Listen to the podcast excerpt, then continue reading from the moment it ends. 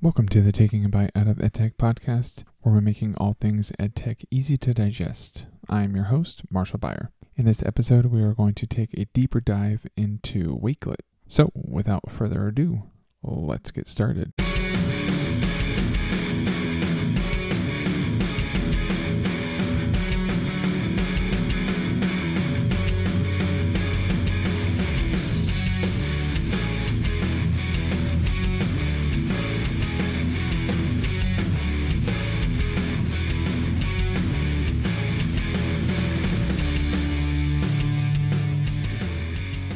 Welcome to the Taking a Bite Out of EdTech podcast. I'm your host, Marshall Beyer. Thank you for joining me today.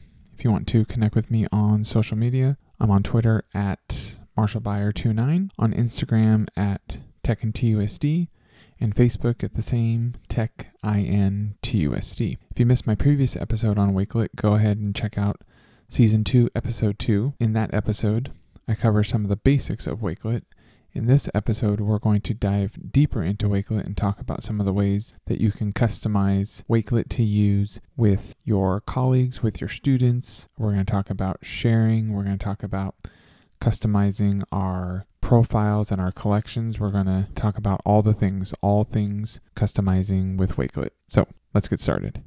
Okay, so first thing we're going to talk about is we're going to talk about sections in Wakelet. So one way that you can customize your Wakelet profile is by adding sections to it. So what this does is this allows you to be able to organize like collections or similar collections, you're able to organize them and put them into sections. For example, on my Wakelet profile, I currently have five sections. I have one on Digital Citizenship Week 2019. I have a G Suite section. I have an Hour of Code section. I have a Twitter for Educators section and a Twitter chats section. So by doing this, visitors to your Wakelet profile can click on a section and then it'll only show collections in that section. So to create a new section, first you need to go to your profile. From there, you're going to click on Edit Profile. After that, you will see your section on the left hand side. To add a new section, click on the green button labeled Add a New Section. After clicking that, type in the name of the section and then click Add Section.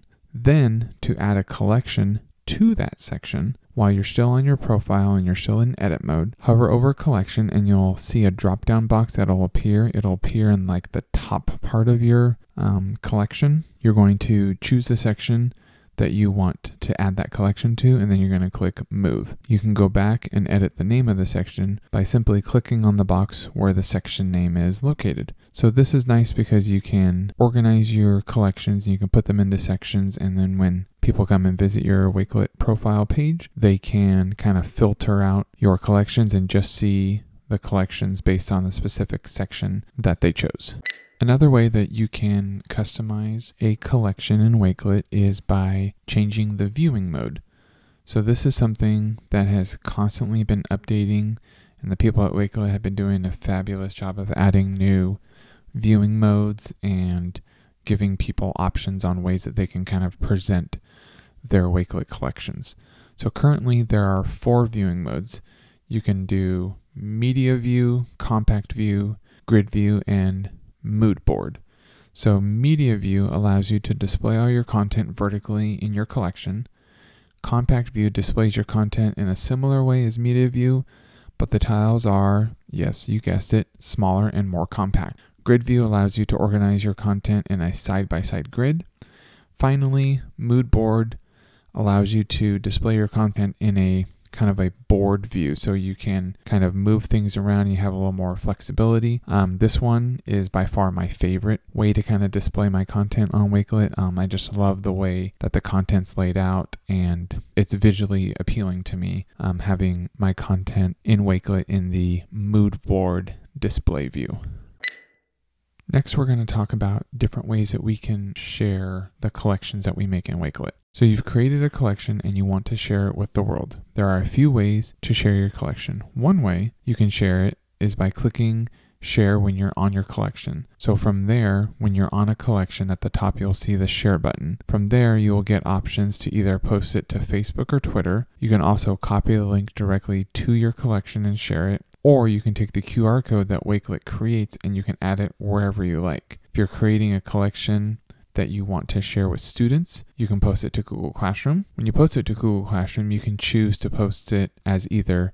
an assignment, an announcement, or a question. You can also embed your collection onto a website or a blog. You can customize the look of your collection by adding the cover image, putting it in light or dark mode, and much more. One way that I share my Wakelet collections and my profile is I have a link added to my email signature. That way, whenever I email someone, they will see the word Wakelet in my email signature. They'll be able to click on that and they'll go straight to my profile. After adding this to my signature, I've received many questions about what's this Wakelet thing on the bottom of your signature?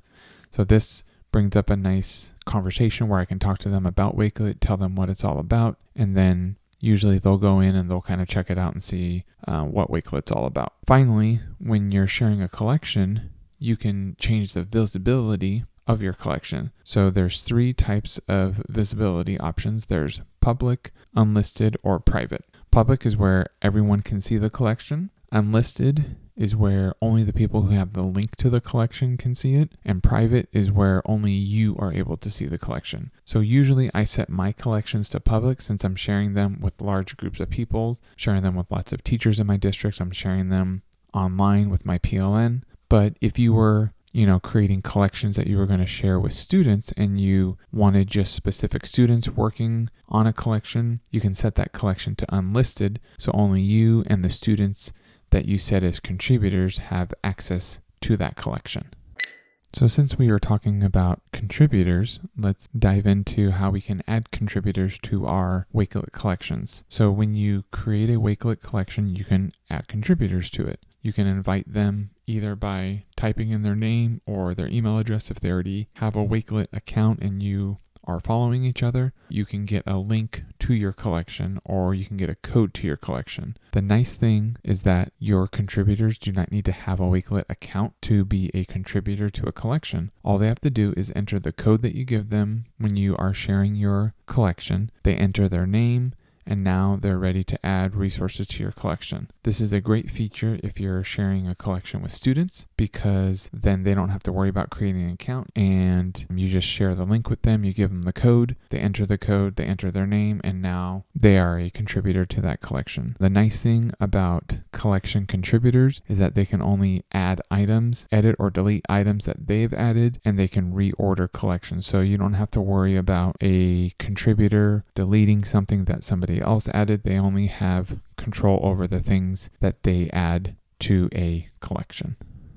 Let's talk about adding cover and background images to your collections. This is a way that I really enjoy customizing my Wakelet collections. All of my collections kind of have a similar theme, but they can be customized to the specific collection. So if you go to my Wakelet profile, you'll see that all my collections have the same type of style heading, and they all include my Bitmoji on there, but I've kind of tailored each one to kind of fit the collection that cover image is set for. I go in and I create these cover images in Google Drawings. I download them as an image file and then I upload them to my collection. So when you're adding a cover image, you can either have it be a full cover image, a half cover image, or you can hide the cover image. Along with this, you can add background images to your collection. To add a background image, when you're editing your collection in the top left hand corner, click on the Add Background Image button. From there, you can either upload your own image or you can choose from library. When you click on choose from library, these images all come from Unsplash, which on a side note, if you've never heard of Unsplash, you definitely need to check it out. It is an awesome website that has beautiful high res,